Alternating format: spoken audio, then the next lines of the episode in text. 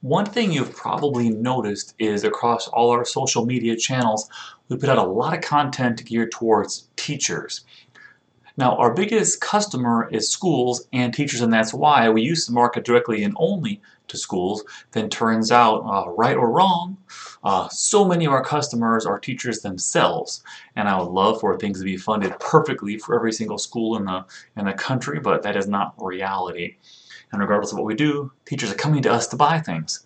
So we started putting out content directly marketed towards teachers because if you want to grow a business around a certain client base, the best thing to do is provide valuable content to that exact client base.